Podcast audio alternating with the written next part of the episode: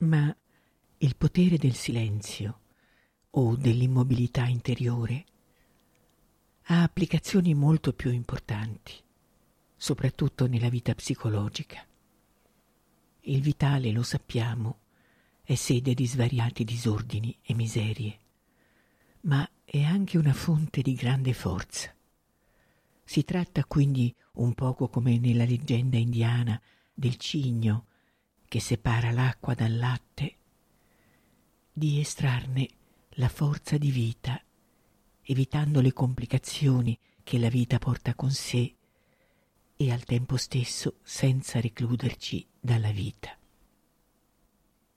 Bisogna dire che le vere complicazioni non vengono tanto dal vitale in sé, quanto dall'uso che ne facciamo noi. Tutte le circostanze esteriori sono infatti l'immagine speculare di quello che siamo. Ma la più grande difficoltà viene dal fatto che erroneamente noi ci identifichiamo col vitale e con tutto ciò che ne proviene.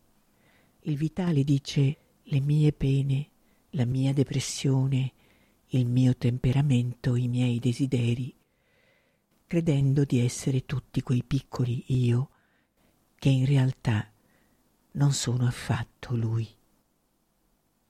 Certo, se noi continuiamo ad essere convinti che tutte quelle piccole storie siano la nostra storia, allora ovviamente non c'è altro da fare che sopportare la bella famigliola vitale con tutte le sue crisi.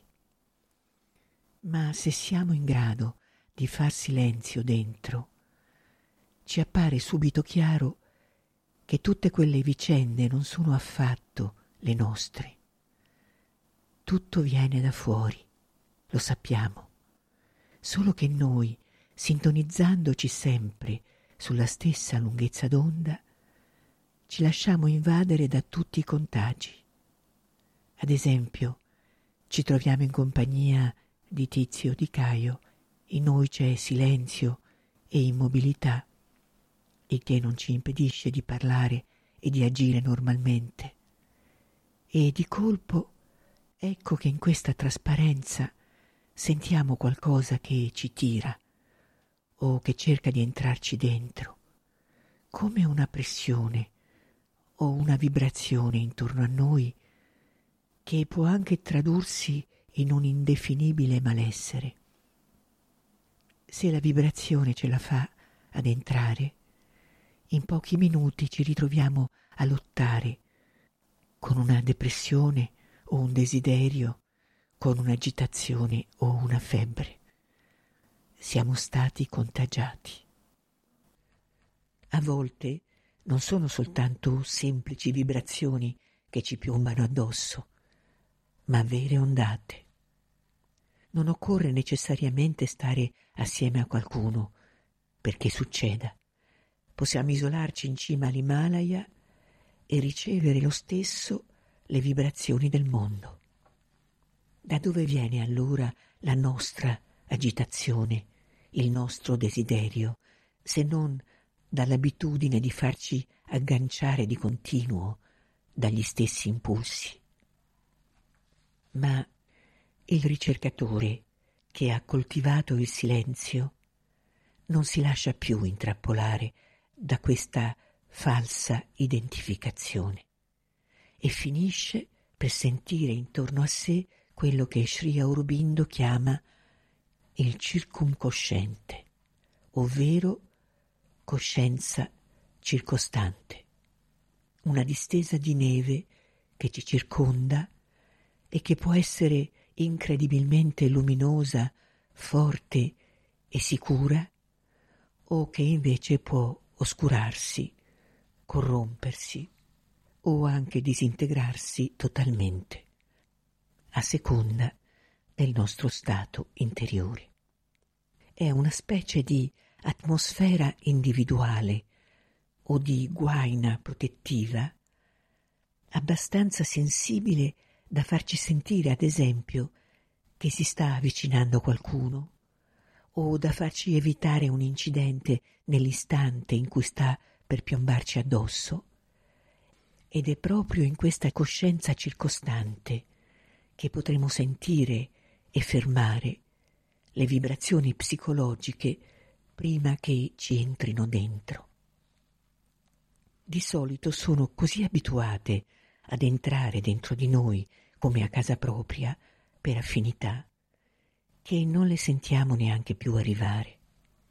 Il meccanismo attraverso cui ce ne appropriamo e ci identifichiamo con loro scatta immediatamente, ma il silenzio interiore produce una trasparenza sufficiente a vederle arrivare, sicché allora uno può fermarle e respingerle. A volte le vibrazioni respinte restano a vagare nel circumcosciente, aspettando la prima occasione per precipitarsi dentro di noi, al punto che potremo sentire con estrema chiarezza la collera, il desiderio, la depressione girarci attorno. Ma a forza di essere respinte, perderanno vigore finché ci lasceranno in pace. Il collegamento è stato finalmente interrotto e con sorpresa un bel giorno constateremo che certe vibrazioni che ci sembravano ineluttabili non ci toccano più ci passeranno davanti come su uno schermo cinematografico, svuotate di qualunque potere.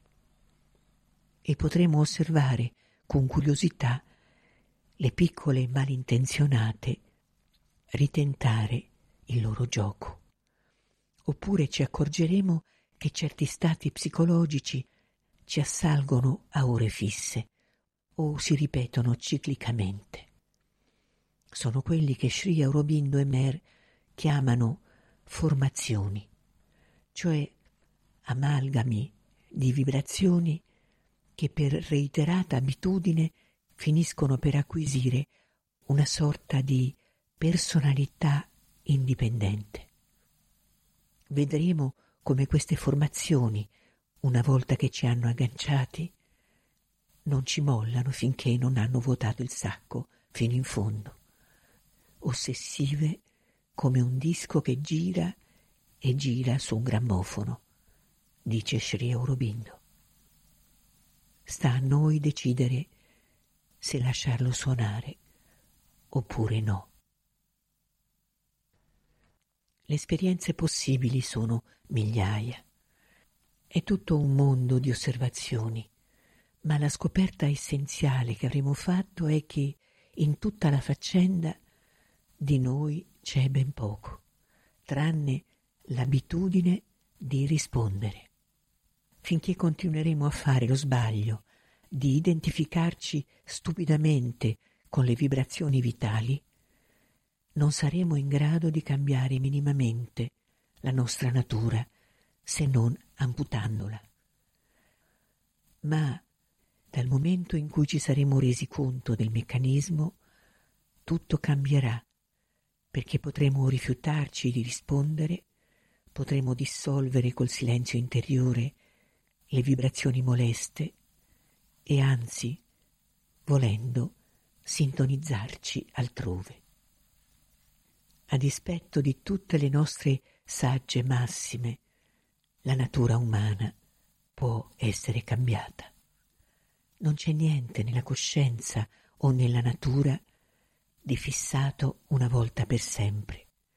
Tutto è soltanto un gioco di energie e di vibrazioni che a forza di ripetersi regolarmente ci dà l'illusione di una necessità naturale. Proprio perciò lo yoga di Sri Aurobindo presuppone la possibilità di un capovolgimento totale delle regole che comunemente governano le reazioni della coscienza. Scoperto il meccanismo, avremo contemporaneamente trovato il giusto modo per dominare il vitale, un metodo non di tipo chirurgico, ma pacificatore. Non diminuiremo di sicuro le difficoltà vitali combattendole vitalmente. La lotta esaurirà le nostre energie, ma non certo la loro esistenza universale. È da un'altra posizione che avremo partita vinta, neutralizzandole in una pace silenziosa. Se siamo in pace, scriveva Sri Aurobindo a un discepolo, ripulire il vitale diventa facile. Se invece stiamo lì solo a pulire e pulire senza fare nient'altro, il progresso sarà molto lento perché il vitale si sporcherà di nuovo e bisognerà rimettersi a pulirlo centinaia di volte.